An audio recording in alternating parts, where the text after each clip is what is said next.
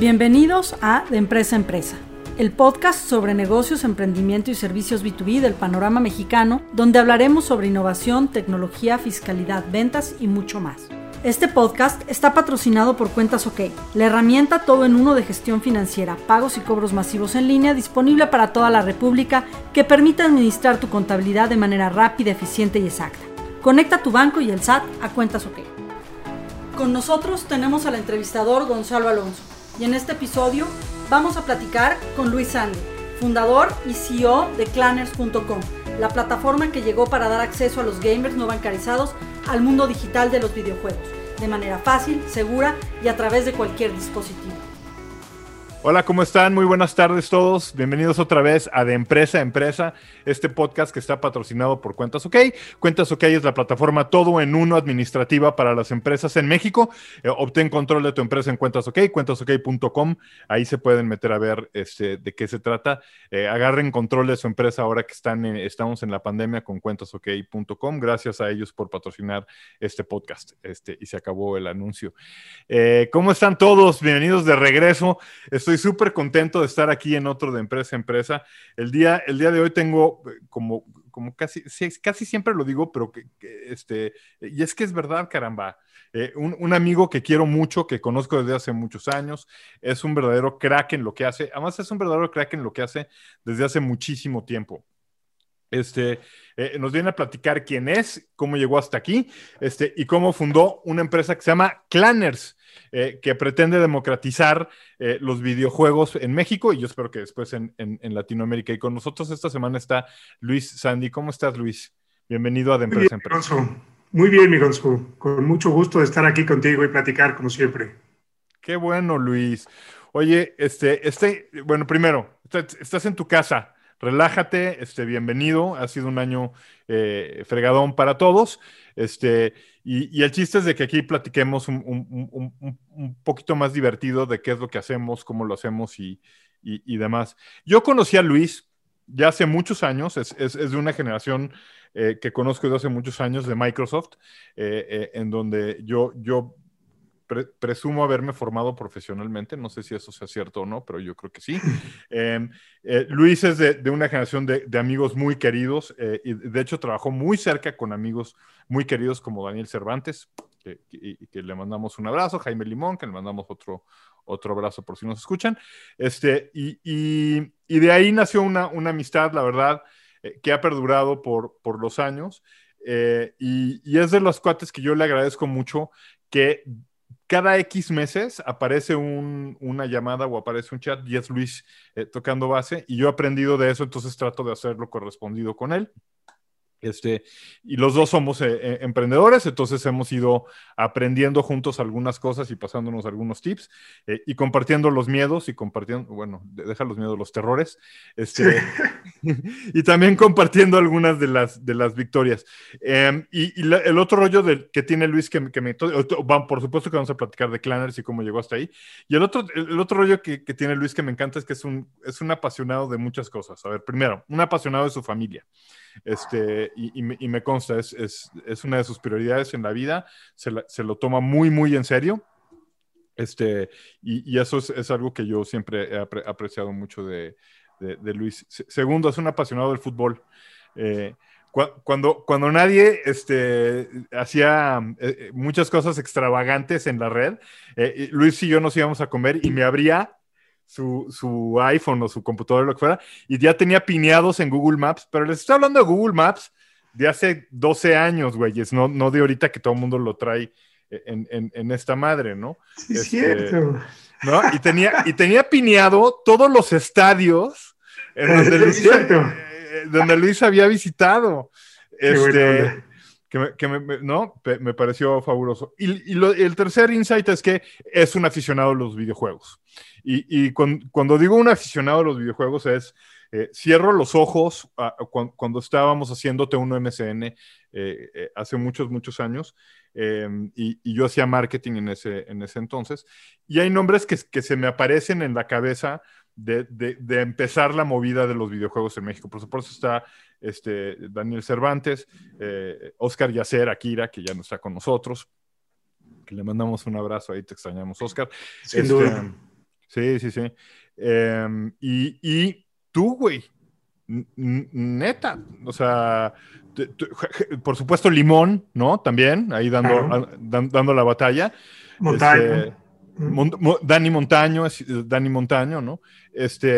Pero lo que quiero decir es que van a entender muchísimo de esta plática a partir de esto. O sea, no es que a Luis le haya visto una oportunidad en los videojuegos porque haya hecho un análisis financiero de los 2,000 millones de dólares que hay en la... No, o sea, antes que nada, a este güey le rayan los videojuegos.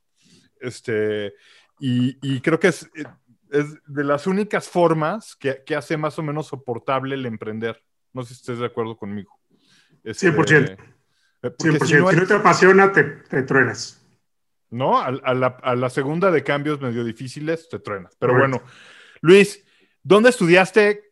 ¿Qué estudiaste? ¿Cómo empezó tu vida profesional? Mira, yo estudié en el Simón Bolívar.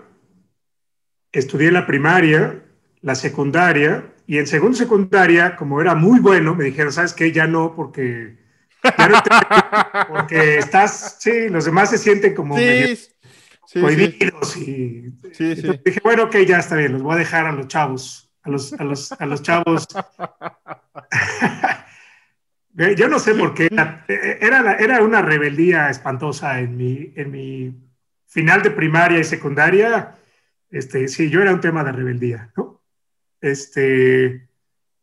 Y luego ahí pasé por una secundaria que se llama el Kennedy, y después fueron, creo que 14 prepas muy divertidas, la verdad, muy, muy divertidas, ¿no? Eran un relajo todas, prepas mixtas, que yo venía del Simón Bolívar, y entonces éramos todos puros hombres, ahí enjaulados, 50 y tantos pelados en cada salón, que era una locura.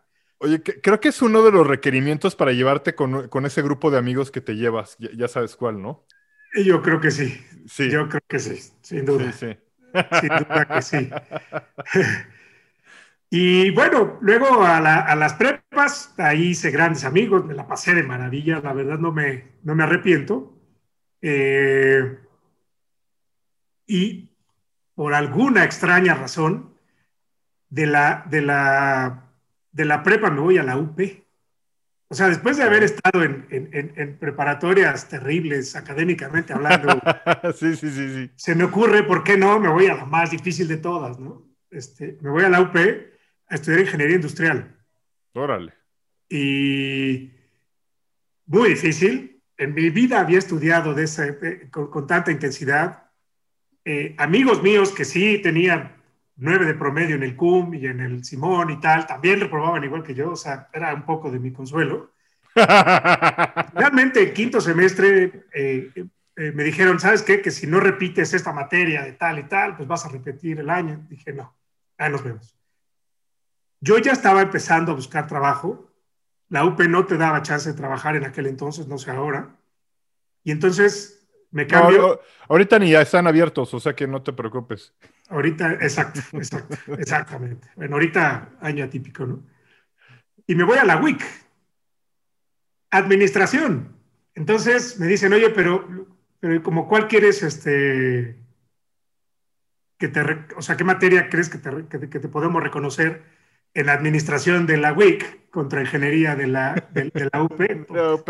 Entonces, pues volví a empezar, mi estimado Gonzo. Volví a empezar. Como videojuego, güey, igualito. Y sí.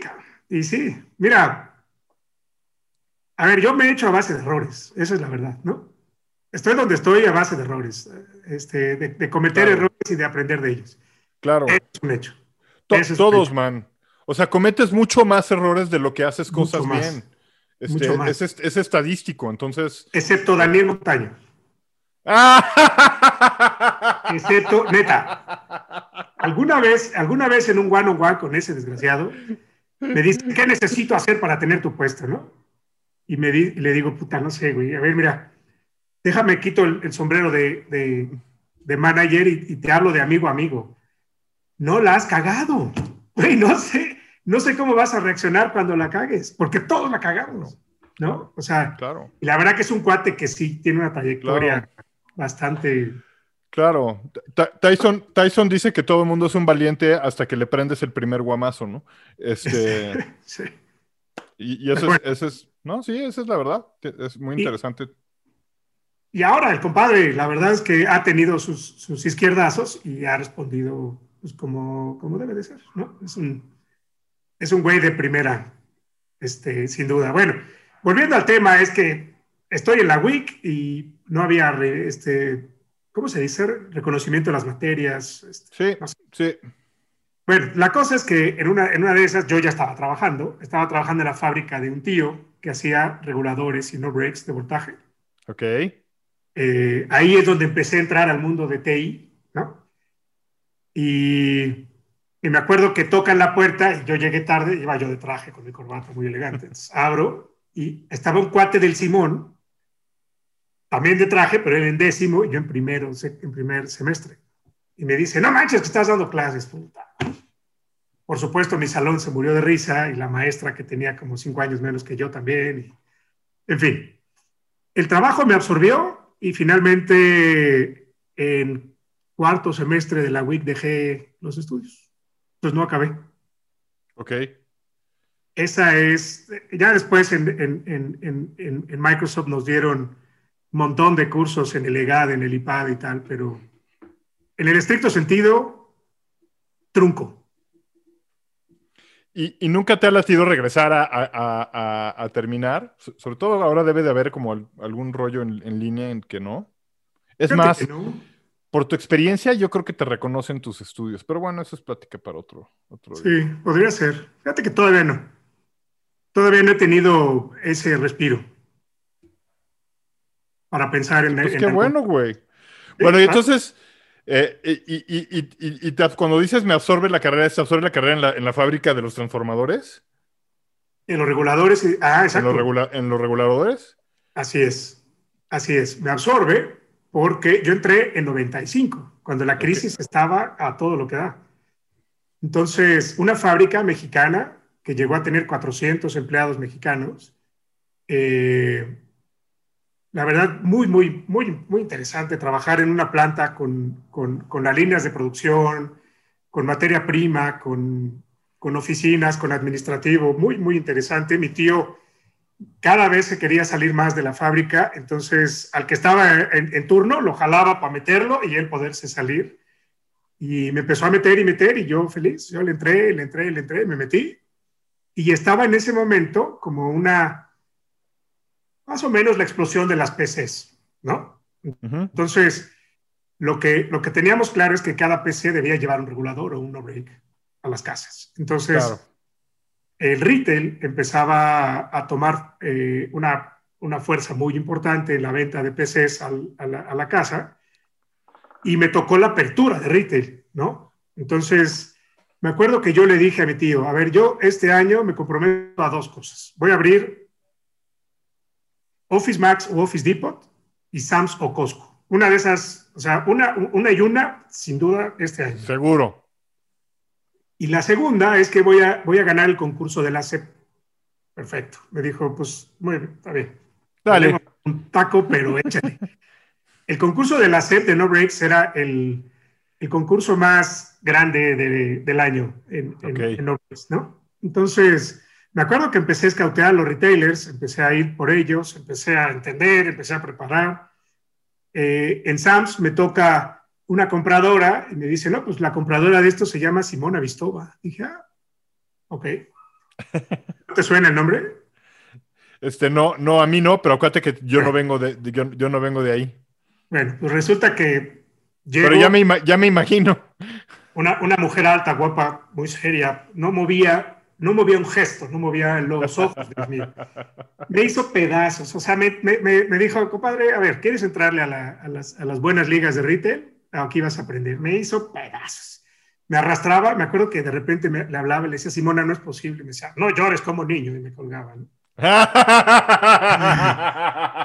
Simona era compradora de esa categoría, llegó a ser VP de Walmart, México y Centroamérica, una fregonaza. Tremenda. Wow. Reconozco que a patadas, me enseñó muchas cosas, ¿no? Yo le agradezco a ella esa parte. Entonces, entré en Sam's, entré a Office Max, estaba entrando en Costco, empezamos a ver retailers más pequeños como Copodago y todos estos. Y por otro lado estaba yo haciendo mis pininos en gobierno, ¿no? Para no hacerte el cuento largo de gobierno, me quedó claro que no sé, no me gusta, no me interesa. Sí. Yo así no juego, ¿no? Para no meterme en más líos. No, es una expertise súper puntual, ¿no? Como sí. Muchos otros, y o así lo tienes o no lo tienes, ¿no? No lo tuve. Entonces, al final, abrí más de los retailers que yo me comprometí, y de la SEP le dije, compadre, yo no le entro a esto, yo no sé ni cómo. Si quieres, contratemos a alguien que sepa y por ahí le hacemos, en fin. La verdad que creció muchísimo y sacamos la fábrica a flote después de esa crisis tan terrible, y retail fue una parte muy importante. Por supuesto, nuestros mayoristas, que en aquel entonces eran Ingram Dicom era en aquel entonces, ni siquiera Micro. Ingram Dicom, sí. MPS, CHS, había todos esos distribuidores, DC mayorista, ¿no? Habían un buen... Y a través de ellos manejábamos, además de los distribuidores, manejábamos una buena cantidad de retailers. Entonces, los retailers tomaron parte muy relevante en el negocio de VICA. Y fíjate que me tocó una transición, yo lo recuerdo como dolorosa, Gonzo, porque el TLC abrió las fronteras, ¿no? Y empezó nos puso a competir con las grandes ligas sin habernos dicho cómo entrenar y con quién entrenar. Claro. Y de tener una gran cantidad de planta en la línea de producción, yo no sé, eran 100 obreros, lo cual de verdad es una fascinación trabajar con esos chavos. Sí, es padrísimo. Sí, es padrísimo. Fantástico. Sí, o sea, a mí me encantaba irme a las fiestas que hacíamos de la Virgen y de tal, era una maravilla. Extraño esa parte. Y entonces empezamos a competir con producto que se hacía en Asia y que importado y puesto en México era más barato que lo que fabricábamos nosotros acá. Claro. Y eso que fabricábamos, gabinetes, tarjetas, o sea, se hacía prácticamente todo el producto aquí, nos salía más barato, y para poder competir y seguir vivos tuvimos que empezar a cambiar líneas. Entonces me tocó el cambio de los no breaks de capacidad de X, Y y Z. Entonces, en cuanto cambiabas una línea de producto importada por la mexicana, tenías que cortar una parte de la línea de producción. Ya. Yeah. Y bueno, finalmente la fábrica, cuando yo me fui, éramos menos de la mitad, ¿no? Con un negocio a lo mejor más grande en revenue. Sí. Pero diferente, ¿no? Es un negocio completamente diferente. Así es.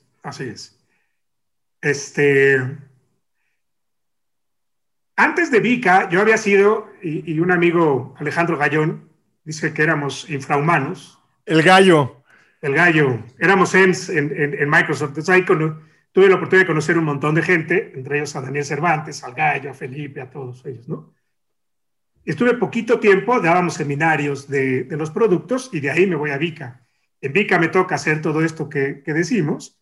Sigo en contacto con Daniel y con varios de ellos, y un día me invita a Daniel a comer, ya más o menos en el quinto año de yo estar en la fábrica, y me dice, oye, pues qué onda, nos hemos encontrado en varios retailers y tal, ¿y qué crees? Que me estoy moviendo a LATAM, y mi puesto se está quedando y me gustaría pues ver si te interesa, ¿no? Y le digo, pues, ¿cómo no? Por supuesto. Resulta de que yo era infrahumano, como dice el gallo, él era becario, o sea, un poquito menos que infrahumano, y ahora estaba como direct report, ¿no? Ya como HRD manager era entonces ese puesto. Sí. Pues ahí 2, 3 pruebas. Bendito sea Dios, nadie me preguntó lo que me preguntaste tú al principio de dónde había acabado la carrera, porque no la acabé. Ahí, Felipe. No, fíjate que yo creo que una gran ventaja de Microsoft, y yo lo viví Microsoft contra Google, es que Microsoft no era tan sensible en esas cosas. Y creo que gracias a eso se obtuvo gran talento en Latinoamérica. Yo creo que sí. Yo creo que sí, empezando por mí, ¿no? O sea, yo no hubiera tenido chance de siquiera aplicar a la posición. Felipe, que después, o sea, que fue mi jefe, como a los 2 años me dijo, ¿y tú dónde estudiaste? No, yo no acabé. ¿Cómo? Sí, ¿qué es esto? ¿De qué estás hablando? ¿No? Entonces, bueno, finalmente se cerró el ciclo en la fábrica.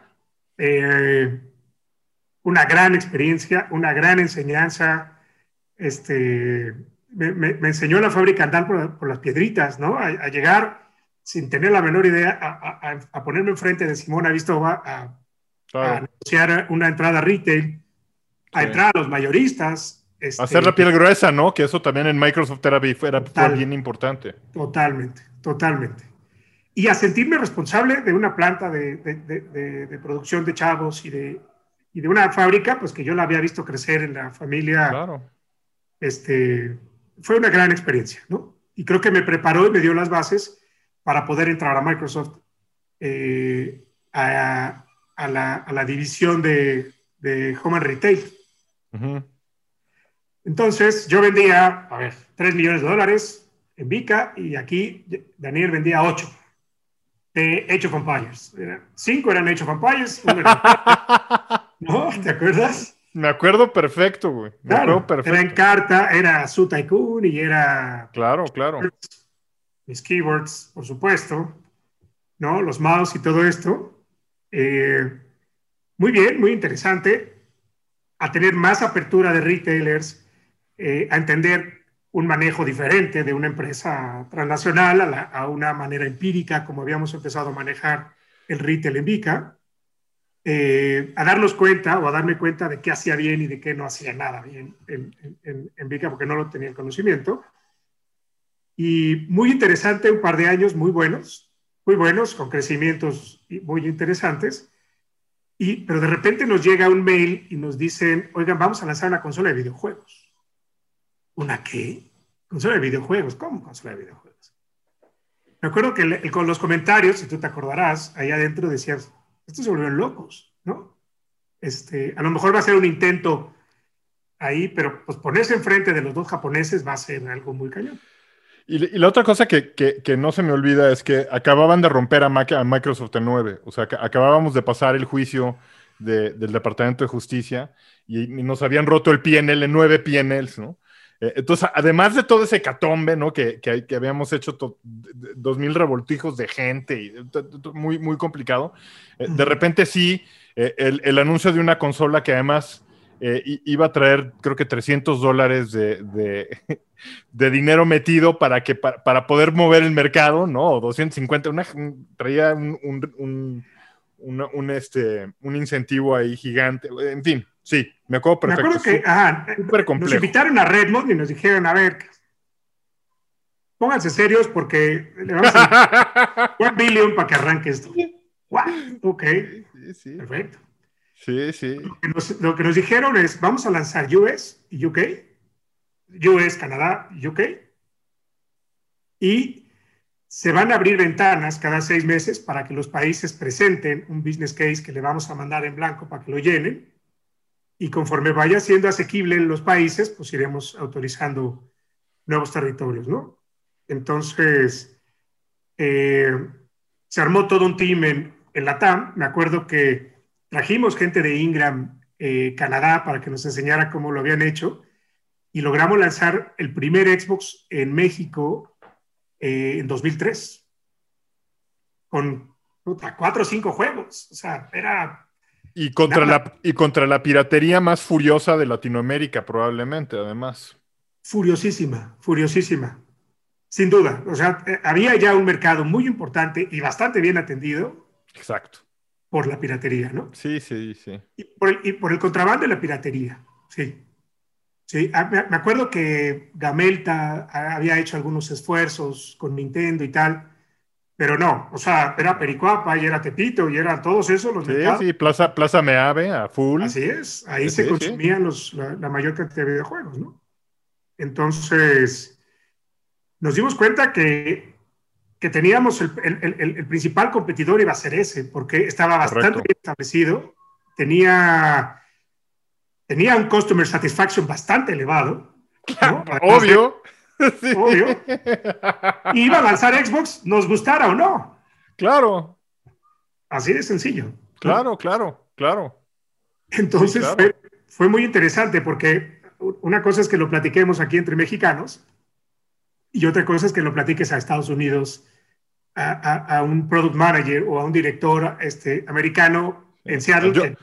A John Smith, ¿no? ¿Cómo le entiendes eso, no? Mira, John, te voy a explicar. Sí. Súper complejo. Sí.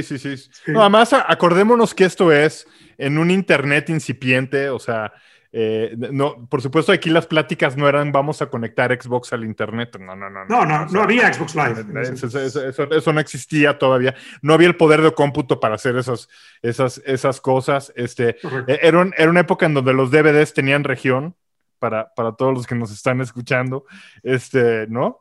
Bueno, ese era un elemento muy importante para el lanzamiento de un país o no, porque se llama protocolo, ¿no?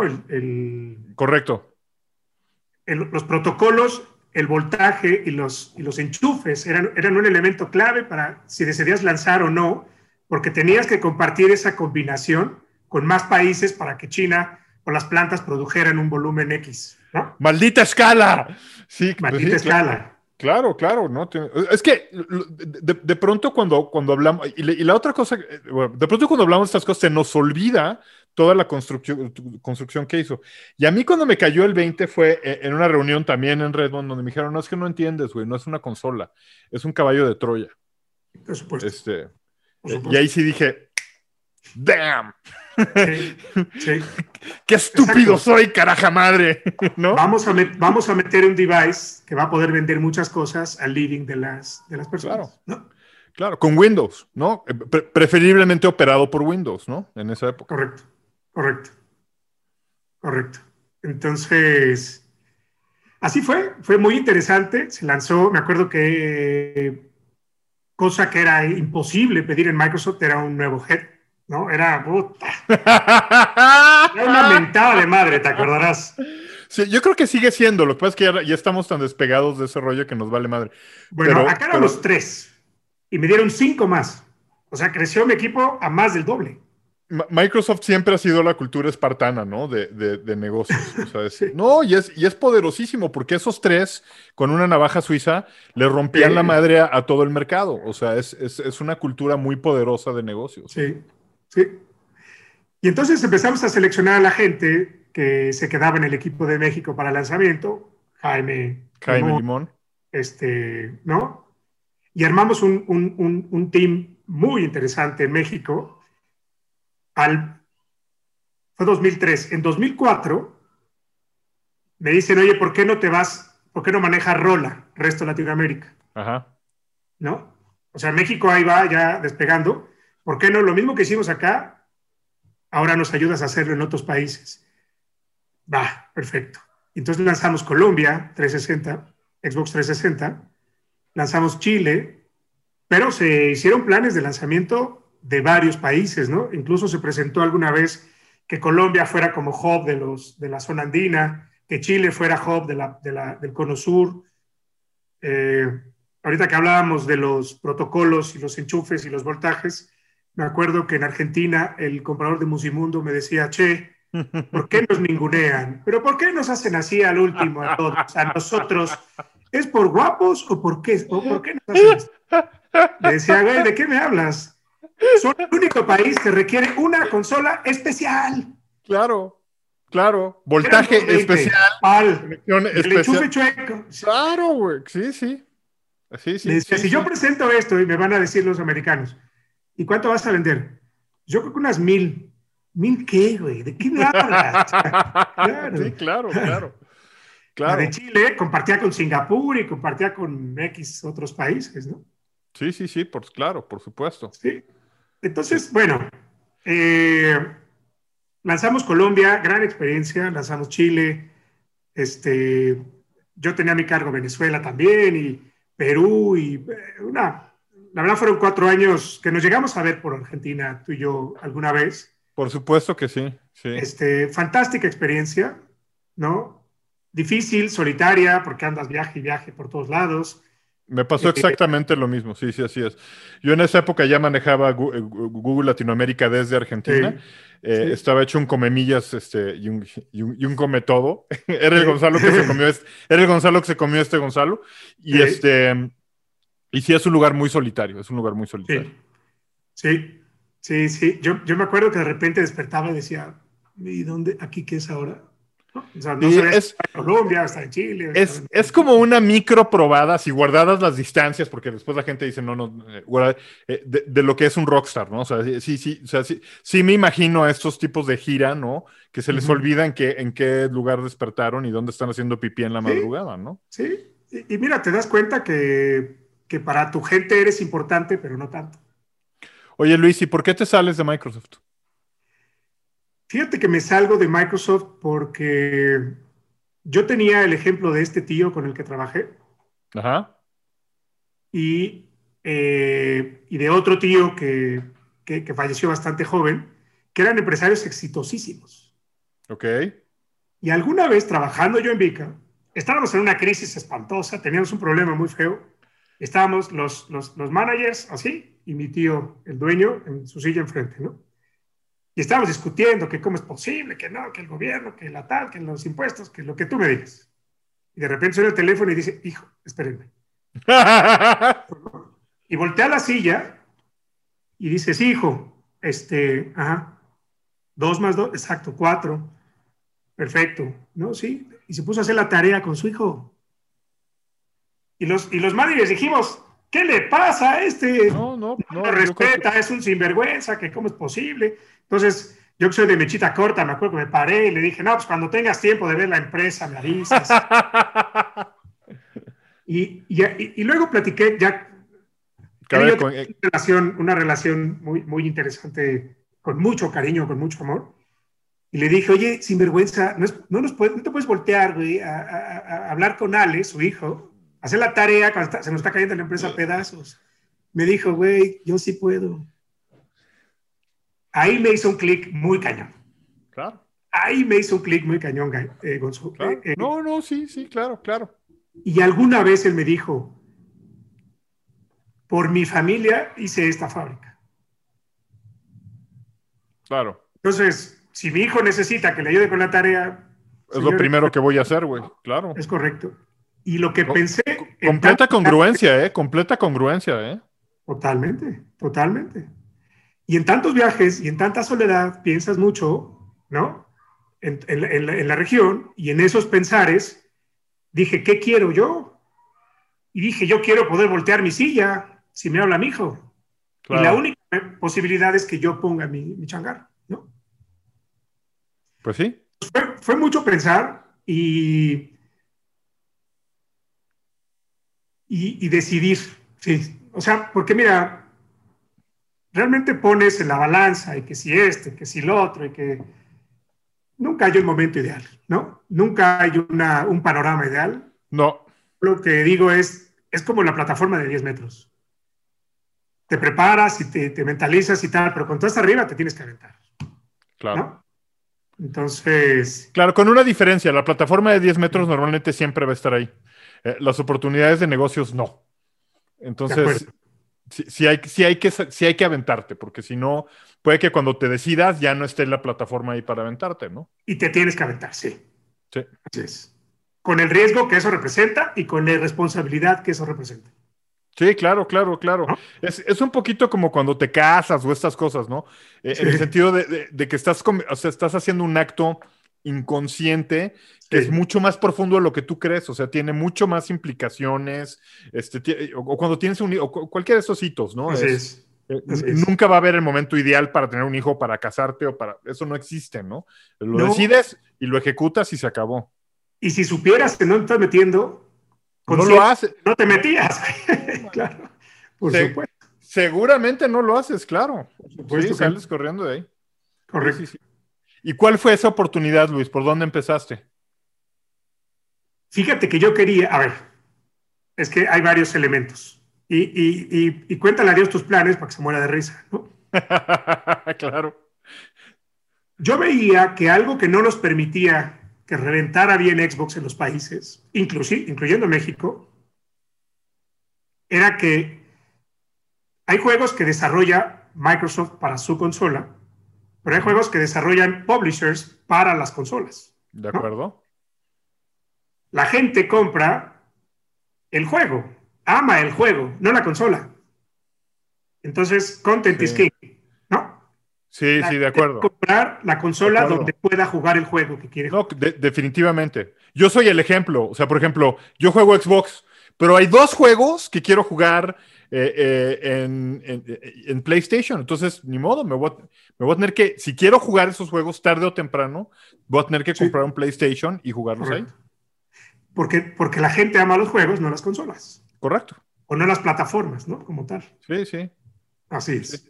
Entonces, me di cuenta que nos faltaba mucho. A ver, en Chile, en unos focus groups que hicimos, me acuerdo que me dijeron, ¿tu consola va a traer Pro Evolution Soccer? No, pero fíjate que va a traer uno. No me importa. Olvídalo, güey. No lances. Me acuerdo que tuvimos que importar de Miami 1000 Pro Evolution Soccer para surtirlos en Falabella, Ripley y París, por lo menos, sí. Para ponerlo en las tiendas, ¿no? Entonces me di cuenta de una gran oportunidad que había con third party, ¿no? Ok. En el lenguaje de videojuegos, first party son los juegos que desarrollan las plataformas como exclusivos. Claro. Y third party es como Electronic Arts, que hace juegos para todo. Para todo. Correcto. Pues ahí me di cuenta que había una gran oportunidad en third party. Punto número 1. Punto número 2. Esos 7 años que llevaba yo en Microsoft, lo que me había enseñado la tremendísima escuela de Microsoft había sido dimensionar, evaluar y arrancar un negocio en un mercado nuevo. Esa fue mi enseñanza. Yo estoy completamente de acuerdo contigo. Fantástico. O sea, fue mi mejor maestro, mi sensei, sin duda, ¿no? No, sí. Yo cuando llegué a Google y empecé a abrir mercados, me mandaron a llamar y me dijeron, oye, ¿todos son como tú? Y les dije, sí, es tu escuela Microsoft. Y me dijeron, huevos. Sí. Huevos. O sea, these guys are going nowhere. No, these guys are going nowhere. El ejército espartano. Sí, es una escuela de primerísimo nivel. Fantástica escuela. Yo sigo enamorado de Microsoft y creo que hay pocos que se oyen, que salen a disgusto con. La mayoría nos hacemos fans, refans, ¿no? Y seguimos siendo fans. Sí, y fíjate que yo, por ejemplo, dirías, bueno, estuvo en Google, que es fácil hacer. Y sí, soy fan de Google también, ¿no? Pero nunca olvido mi alma mater, o sea, nunca olvido el mothership. Y cada vez que hablo con a mis amigos, la generación de más, es algo que se vibra, además es algo muy, muy, muy especial, ¿no? Totalmente. Sí. Totalmente. Y entonces, Luis, ¿qué fue lo que te hizo saltar de Microsoft? ¿Qué empezaste a distribuir? No, ni siquiera. No llegué a eso. Me di cuenta, o sea, ya tenía el conocimiento de medir un mercado y de poder arrancarlo, ¿no? Y dije, a ver, el mercado más grande de los que yo conozco, de México a Argentina, el más grande es México, y ahí vivo. Y está la Martina en Argentina, que yo creo que en México pegaría durísimo. Yeah. Y está Café Juan Valdés en Colombia, que en México pegaría durísimo. Y conozco a los retailers, entonces yo me voy a salir para llevar a México la Martina y Juan Valdés. Se me había olvidado por completo esa parte, qué bárbaro. Así me salí. ¿Y sí los trajiste? No, hombre, no. No, me di cuenta de lo verde que estaba yo. Yo fui a ver muchas marcas de ropa en Argentina y hablando con la Martina, no me acuerdo cómo se llamaba este amigo con el que finalmente llegué y le dije, este es mi currículum, y sí sé de lo que estoy hablando y tal. Y me dijo, mira, estamos abriendo España y estamos abriendo tal y no sé qué. Entonces, en México ya tenemos a alguien. Bueno, de hablar. Y Juan Valdés, cuando llegué a un cierto nivel, porque el que era el director de S&P de Microsoft, su hermano, era el presidente de Juan Valdés. En Colombia. No hablé con él, pero con alguien de su gente, y me dijo, mira, estamos haciendo Story en Macy's. Entonces, educadamente, ahorita no me estés jodiendo. Porque... Otra vez, ¿cuántas vas a vender? 1000. No, ahorita no puedo, güey. Sí, claro. Exacto. exacto.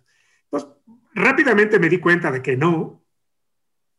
Me acuerdo que un amigo me invitó a comer de la industria en México y me dijo, vente a trabajar conmigo. Le dije, no, pues dame chance que estoy intentando hacer entrepreneur. Uh-huh.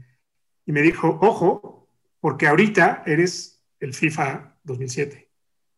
Mañana, el año que viene vas a seguir siendo FIFA 2007. Entonces te empiezas a hacer perecedero ¿no? O sea, te echas a perder de volada. Y dije, bueno, pues sí, correré el riesgo. Y Daniel Cervantes, me presenta con un cuate en Estados Unidos que él había visto la oportunidad de third party en LATAM también, y él ya había firmado contratos con 5 o 6 publishers, y tenía una chava que no hablaba español en San José, California, LATAM. O sea, fíjate lo abusado de este compadre, que le dijo a los publishers. Imagínate que llegó con Konami y le dijo, ahora, estoy figurando la historia, yo te llevo a LATAM. Y el cuate de Konami dice, no sé ni qué es LATAM, güey. Claro. Sí, está bien, llévame. Ok. De lo que te traiga me das una comisión. Sí, está bien. ¿Sí? No me importa, güey, ¿no? ¿Cuánto? ¿30%? Sí, pues sí, de un mercado que no tengo, sí. Incrementa el revenue, ¿no? Y él puso... muy abusado, una chava que en inglés hablaba, digo, en español hablaba, a empezar a desarrollar. La chava le echaba todas las ganas del mundo, pero pasa que en 2008, no me acuerdo el suceso, mi estimado, pero por alguna razón empieza como que a tomar una cierta estabilidad el crecimiento de Estados Unidos. Y entonces sí, los directores empiezan a buscar en dónde sacan más crecimiento. Y entonces voltean con este cuate, le dicen, hey, necesito que crezcas 100%. Y él, no, ¿de dónde? No? Y ahí, justamente ahí, me lo presenta Daniel y le digo, vamos a estructurar la TAM en serio. Vamos a abrirlo de veras. Me dijo, no, pero yo ya tengo a esta niña que... Le digo, no, güey, en serio. O sea, vamos a ver retailers, vamos a hacer forecast, vamos a hacer marketing, vamos a hacer todo. Me asocio con él, y abrimos una oficina y abrimos en serio el tema de... Empezamos con México, empezamos con Colombia. Pues yo tenía muy fresco todo lo de Microsoft, todo el conocimiento de los retailers, de las agencias, pues de todo, ¿no? Otro cuate de Microsoft en ese momento, él ya se había salido de ahí y se queda sin chamba y me dice, puta, güey, me quedé sin chamba. Le dije, vente para acá, porque él conocía muy bien Brasil. Se lo presento al americano y entonces... entra él también como socio y entre los tres nos asociamos, este cuate viendo Brasil y una parte rola, yo viendo México y una parte rola, y el americano pues con todos sus contratos y todo. Y la verdad fue un negociazo durante 5 o 6 años. Negociazo, porque estaba verde todo, ¿no? ¿Hasta qué? Estaba verde. Ah, pero hasta o sea, qué cosa que hacías, decías. Sí, pero ¿qué pasó que dejó de ser un negociazo? Mientras mejor haces tu chamba, más rápido te deja el publisher o el cliente. Pues sí, ¿no? Claro. Porque cuando le demuestras que el negocio no valía uno, sino 10 millones de dólares, y que la comisión supera lo que le cuesta abrir una oficina local, fíjate qué chistoso, estábamos en la línea de gasto, no de income, ¿no? O sea, éramos un gasto. Cosa que te va a meter en un escrutinio en algún momento. Claro, tarde o temprano. Entonces, cuando las comisiones rebasaban los $500,000 al año, alguien de finanzas decía, ¿qué es esto? ¿Qué es esto? ¿Qué es esto? Esta facturita ya no la firmo así de fácil. Ya no me está gustando, explíquenme de qué se trata, ¿sí? Y tampoco es que hubiera 1000 publishers que representar, ¿no? Entonces, yo veía, en ese momento, te estoy hablando... Esto empezó en 2008, en 2012, por ahí. Era claro cómo la música se iba digital, el consumo de música, el video se iba digital de manera salvaje, y los videojuegos empezaban a ir digital. Steam empezaba a crecer en México, en LATAM, de manera fuerte. Y le dije a mis socios, oigan, necesitamos poner foco en digital. Correcto. No tuve eco. Yo tenía problemas con mi socio americano. Entonces dije, mira, siento que esta cosa se va a hacer más chiquita, hay problemas y mientras más chiquita los problemas van a ser más crudos. Yo estoy viendo tendencia hacia digital muy fuerte y además, pues, salirse y ser entrepreneur es muy fácil. Porque cuando tú te sales, te metes en una cosa y ¡pumba! Te la despega durísimo. Claro. Eso pensé yo, ¿no? Ese era el... Claro. Eso me pasó una vez. Me vuelvo a salir, saco mis 3 canicas de ese negocio, y empiezo a apuntar al tema digital. En esos meses, Felipe Sánchez, el que había sido mi jefe, nos encontramos por alguna razón. ¿Y qué estás haciendo? Estoy volviendo a empezar porque yo soy Calimán y yo empiezo el negocio. Sí. Y me dice, puta, pues, ¿qué crees que yo también me salí de Microsoft? Estoy ahí en Redmond abriendo una empresa, representación, y mira que somos varios ex-Microsoft. Entonces, no te vayas solo, vente con nosotros. Tú ves la parte de consumo, ¿no? ¿Va? ¿Está bien? Le dije, sí le entro. Yo siempre he tenido mucho cariño y mucho respeto con Felipe, y le dije, va, sí le entro. Le entro. Y ahí es donde aprendí la otra parte de ser entrepreneur, la que yo creo que le pasa al 99% de los entrepreneurs. Claro. Lo difícil que es arrancar un negocio, ¿no? Claro. Aquí lo que yo reconozco de mi negocio anterior es que este socio americano ya tenía esos contratos firmados, ya tenía todo eso y nosotros tuvimos que operarlo. Pero arrancarlo desde cero, como lo estábamos empezando a hacer en ese entonces, ahí fue durísimo, durísimo. Y ahí sí, el poco patrimonio que tenía, dije, bueno, es que si no pasa esto, pues hago esto. Si no pasa esto, pues hago esto. Sí, claro. Y entonces empecé a decidir comerme mi patrimonio, ¿no? Porque Felipe firmaba un contrato con una empresa de gobiernos en la nube y me decía, oye, pues ¿le entras? Pues, yo le entro a las palomitas de maíz, le entro a... Ahorita le entro a lo que me digas, ¿no? Lo que me pueda empezar a generar, yo le atoro. En lo que yo no dejaba de apuntar hacia el tema digital de videojuegos, uh-huh. Tratamos de vender una plataforma para gobierno en la nube y ¿te acuerdas? Platiqué contigo de eso. Sí. De Open Data, ¿no? Luego vendimos otra cosa de los chilenos, ya no sabíamos ni qué vender.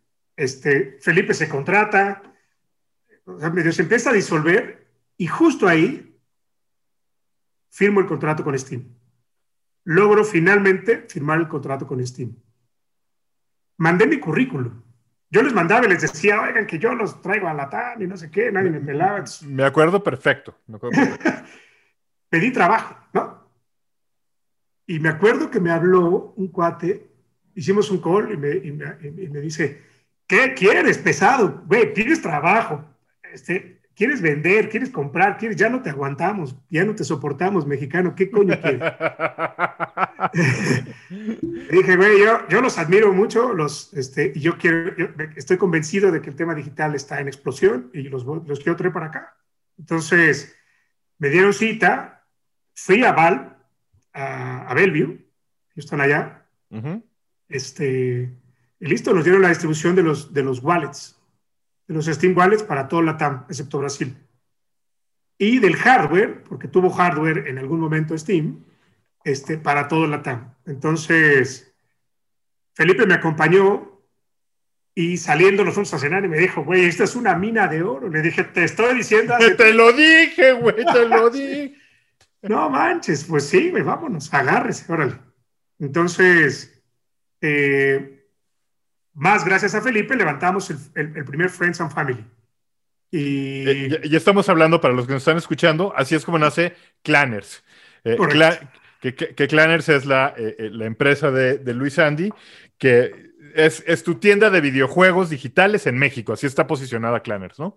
Y los primeros productos de Clanners entonces fueron los wallets de Steam. Los 4 wallets de Steam, así es.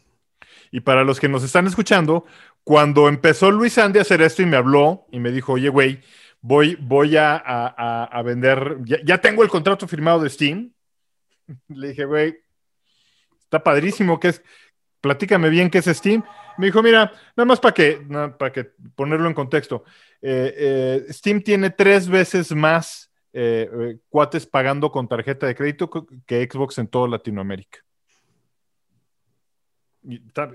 Esto fue hace ya varios años, o sea, no me acuerdo si fue 2015 o por ahí, ¿no? Por ese rumbo. Entonces, ya, o sea, ya se veía esto muy, muy grande, ya era muy, muy grande, pero en Latinoamérica todavía no nos decía mucho nada de esto, ¿no?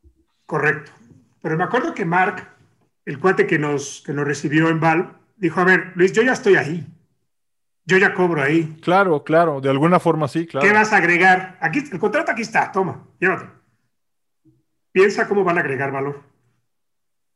La verdad que no fue tan difícil, no encontramos el hilo negro, pero muy pronto nos dimos cuenta que en México más del 55% de la gente, en Spanish Latam, a lo mejor excepto Chile, Costa Rica, quizá, la gente no está bancarizada. ¿No? Entonces lo que vimos que claramente era una oportunidad era conectar esa parte del pago en efectivo al mundo digital de los videojuegos. Y eso es lo que hace Clanners. O sea, la razón de existir de Clanners es darle acceso al mercado no bancarizado, mundo de videojuegos digitales. Para los que nos están escuchando en el podcast. Entonces, esto es el caso de un joven, ¿no? Un chavo de 15 años, ¿no? 14 años, que sale el nuevo juego y llega con su mamá y le dice, mamá, quiero el nuevo juego, ¿no? Entonces, comprar el nuevo juego hoy en línea requiere de un banco de entrada, ¿no? Preferentemente de una tarjeta de crédito, pero si la bancarización es chica, ya se imaginarás, la tarjeta de crédito es aún más chica. Y entonces, en ese caso en específico, el niño no tiene acceso al premier del juego.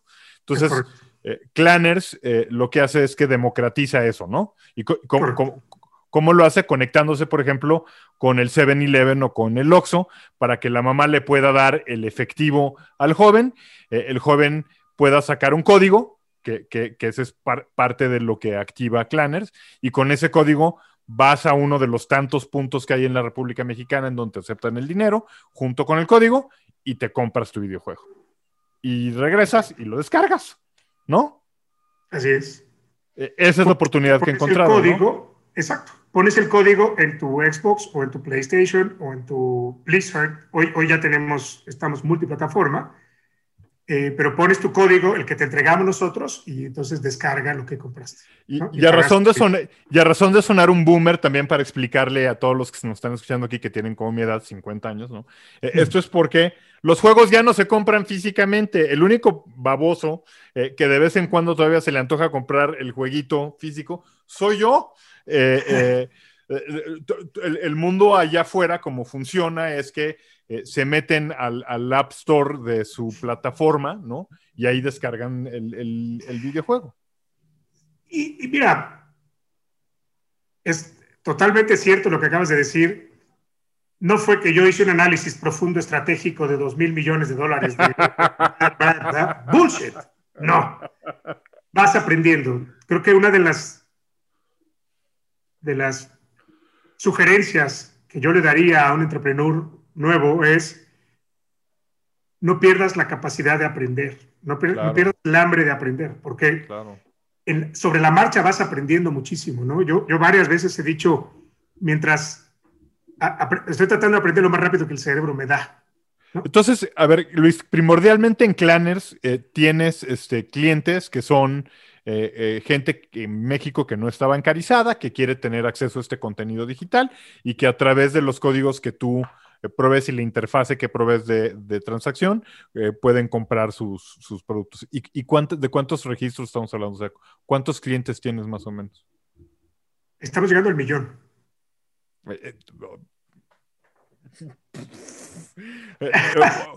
¿1,000,000 de clientes tienes comprándote en tu sitio, Luis Sandy? Nos han comprado en algún momento. No, en algún momento. Okay, con alta frecuencia. No, de todos modos, güey. No manches. Más. O sea, son 10 estadios aztecas llenos, maestro. Tenemos una recurrencia del 11%, la cual no es nada mala, ¿no? Una recurrencia del 11%. Y a ver, y ya no o sea, evidentemente esto, como dices, ya ha evolucionado. ¿Sigues vendiendo Steam o ya no vendes Steam? Dejamos de vender Steam año y medio y hace una semana que ya los regresamos. Órale. Bien. Son dos pilares, Gonzalo, en los que me he quedado claro que yo no puedo dejar de crecer nunca. Ok. primero es contenido. Empezamos con 4 SKUs de Steam. Y el segundo son métodos de pago. Ok. Como te imaginarás, el Marketplace de Xbox Live tiene más de 7,000 juegos. O SKUs digitales. No nada más juegos, sino... Sí. Sí, sí. PlayStation tiene otros miles y tal. No hay retailer, no hay tienda física que le quepa todo eso. No hay manera. No existe. Clarísimo. Por eso el marketplace alterno es una cosa muy importante que agrega valor. Empezamos en 2016, mediados de 2016, junio, con 4 SKUs. Hoy tenemos cerca de 4,000. ¡Wow! Multiplataforma.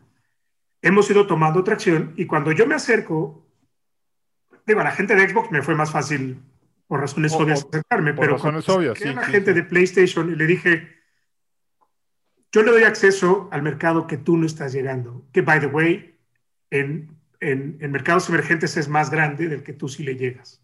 Claro. ¿Cómo? Le dije, y esto lo platiqué con el que era un director bastante grande ahí en PlayStation, le dije... Es el long tail de videojuegos, güey. Es todo el long tail de videojuegos. Sí, además, claro. Sí. Le dije, mira, tú estás hablando de acceso, acceso, acceso. PlayStation le tiene que dar acceso, acceso, acceso. En mercados emergentes no le estás dando acceso. Yo sí le doy acceso, ¿no? Algo que me ha ayudado muchísimo es que hemos puesto a nuestro user, y aquí tú y Lore me dijeron... Entra a tal sitio y haz el journey de tu user y haz el persona. ¿Te acuerdas? No me acuerdo qué software me recomendaron o qué plataforma. Ustedes me lo recomendaron y me metí y ahí hice mis pininos en esto. Y en uno de mis primeros pitches para levantar capital, el nombre que me vino a la mente de mi usuario fue Juanito Tapachula. ¿Sabes qué? Hoy la persona más importante en Clanners se llama Juanito Tapachula. Juanito Tapachula, claro. Entonces, todas las decisiones que tomamos, mi equipo y yo, todo lo que nos imaginamos nuevo y en mejora, paramos a Juanito Tapachula ahí y pensamos qué es lo que más le gustaría a Juanito Tapachula, ¿no? Claro, así se hace. Entonces, la explicación, para hacerla muy concreta y muy sencilla, es Juanito tiene un Xbox, vive en Tapachula, tiene 22 años, no tiene tarjeta, además no le está interesando mucho tener tarjeta, como esa generación. No le interesa mucho bancarizarse y él quiere una membresía y quiere comprar moneda virtual para sus 4 juegos, que es muy fan, que es FIFA, Call of Duty, el que sea, ¿no? Y se entera de Clanners y dice, ¿cómo? ¿Qué es Clanners? Entra en su celular y dice, ok, se ve bien, pero no confío. Entonces nos busca en Facebook y dice, oigan, ¿y ustedes quiénes son? Porque no me suenan muy raros, o sea, me suenan como raros. No, mira, aquí estamos en la página de Xbox, de PlayStation, ok. ¿Y cómo compro? Entonces hicimos un video y le dijimos, mira, así nada más. Entonces él agregó FIFA Points, ¿no? Dijo, voy a arriesgar y voy a confiar en estos pelados una vez.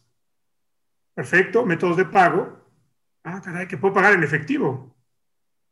Y con un mapping, le mapeas en dónde está la tienda más cercana. Claro, a dónde puede ir a depositar el dinero. En la farmacia de aquí a la esquina puedo pagar. Perfecto. Genera una referencia, va y la presenta, paga, y en 5 minutos le llega un código a su cuenta de Clanners. Y le dice, gracias Juanito, aquí está tu código. Juanito va a Xbox, pone el código y baja sus points, regresa a Facebook y dice, te amo con toda mi alma, güey. ¿Cómo? Claro. No manches. O sea, claro. Tengo acceso a 4,000 productos digitales de videojuegos y tengo acceso a 50,000 puntos de pago en todo el país. Entonces Juanito dijo, te quiero con toda mi alma, ¿no? Sí, y esto entendido en el contexto en donde videojuegos es la vertical de entretenimiento más grande del mundo. O sea... Y que ahora creció más. Es más grande que cine, es más grande que radio, es más grande que tele, es más grande... Lo que quieras. Ponme el ojo. Videojuegos es más grande. Puntos, exacto. Entonces, claro, todo en ese contexto hace que este consumidor sea... Sí, o sea, se vuelva tu fan. Así es. Entonces lo empoderaste, le diste el entretenimiento a la hora que él quería y donde él quería. Correcto. En un ambiente en donde nadie hace eso, además, ¿no? Sí. Ya ni siquiera y esto es en serio, en México, ya ni siquiera las botanas se las venden sin identificación a los jóvenes, ¿no? Entonces sí. Lo democratizaste más que la comida y las botanas. Y platícame, Luis, ¿y en COVID qué ha pasado de 2020 para acá? O sea, ¿qué has visto? Mira, el año pasado, a mediados, a principios empezamos a generar mejor tracción. Hacia finales se nos estaba acabando la lana, hablando de entrepreneurship. Ahorita te voy a preguntar de eso. Lo pasé bastante difícil a finales del año pasado. Enero, febrero, en marzo, cuando hay el lockdown en México, las ventas brincan 50% de un mes contra mes, ¿no? Claro. Ah, caray, perfecto. Ahora, otra vez, no me encontré. Yo creo que la oportunidad, Gonzo, es en donde se cruzan. La suerte es donde se cruza la oportunidad y la capacidad de hacerlo. Claro, claro. Tienes que estar listo para, ¿no? Claro. Nosotros habíamos diseñado un esquema y una estructura de Clanners que le permitiera explotar en algún momento, ¿no? Y aquí fue donde nos dimos cuenta cómo funcionaba. Porque si crecimos 50% en marzo, en abril crecimos 100 arriba de eso. Y luego 300 arriba de eso. Y luego, o sea, fue una locura, ¿no?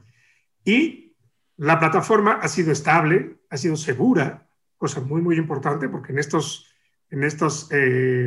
épocas y en estos países el tema de la seguridad es muy jodido y no hemos tenido ningún problema, nos hemos defendido bastante bien y nuestro crecimiento ha sido exponencial, ha sido salvaje, ¿no? Entonces, toda esa preparación de la plataforma, de haber invertido en seguridad, de haber invertido en ese tema de la transaccionalidad, en donde se te pueden meter hoy 100 chavos, mañana 1000, pero hemos tenido días de 50,000 transacciones entregadas y cobradas, ¿no? Sí, claro. Que también es un riesgo gigante, o sea, eres un banquito para términos prácticos, y eso también es un problema. Sí. Oye, a ver, me encanta platicar contigo porque, como dicen los regios, te mama tu negocio, güey, te raya lo que haces, o sea, es algo que me encanta. Pero algo que trato de explorar aquí de empresa a empresa, es aquello que no es tan chido, o tan padre, o tan fregón del negocio. Luis, ¿qué es lo que menos te gusta en Clanners? ¿O cuál es lo más dificultoso que es esta parte de emprender que has encontrado que...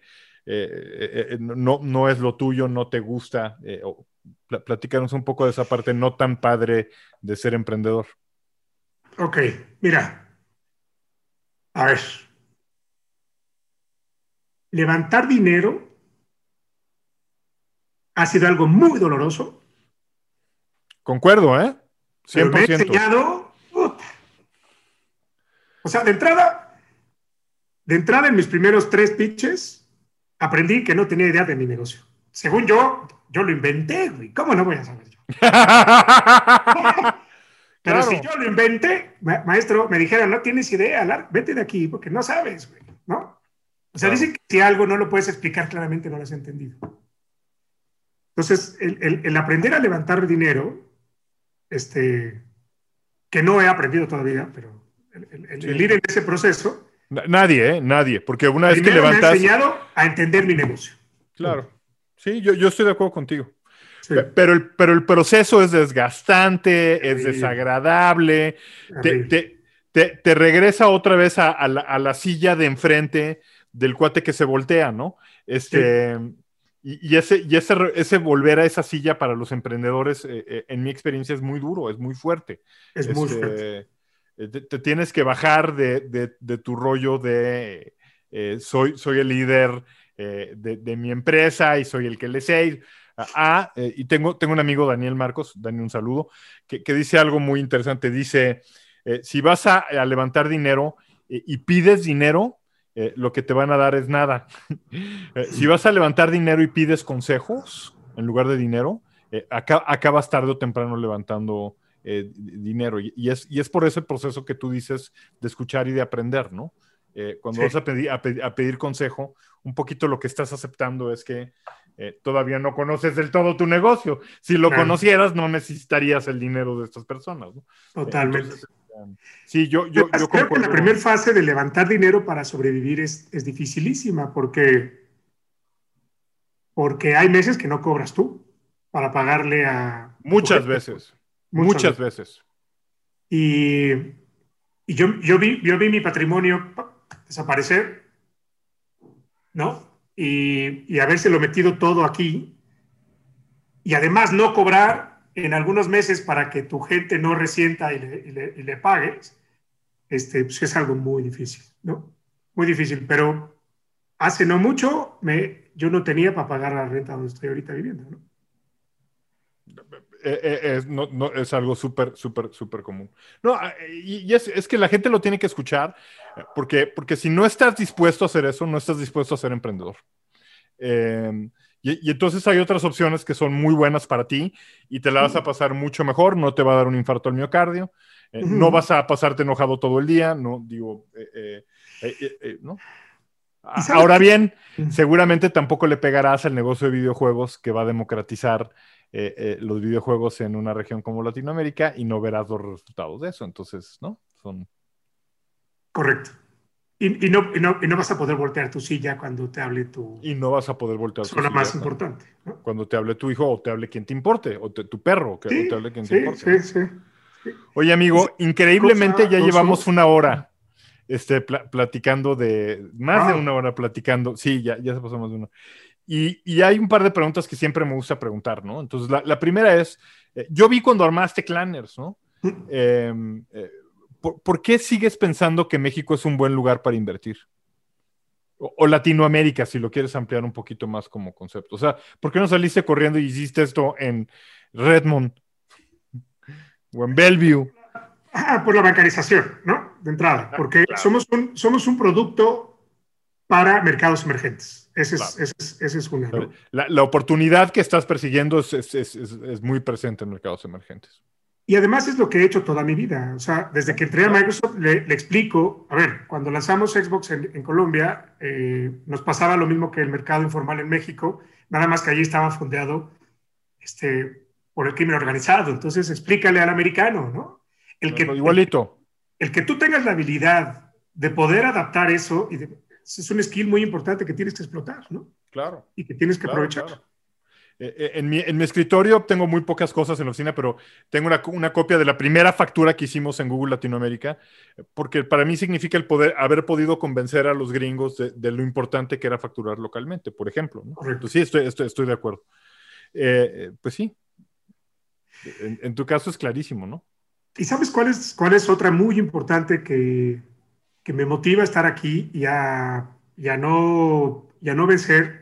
Es que estoy convencido absolutamente que esto es lo que necesita México. Que esto es lo que necesitan los países emergentes. Gente que aprenda a generar riqueza. Porque yo tengo 6 empleados y a los 6 les he pagado, aunque yo no cobre.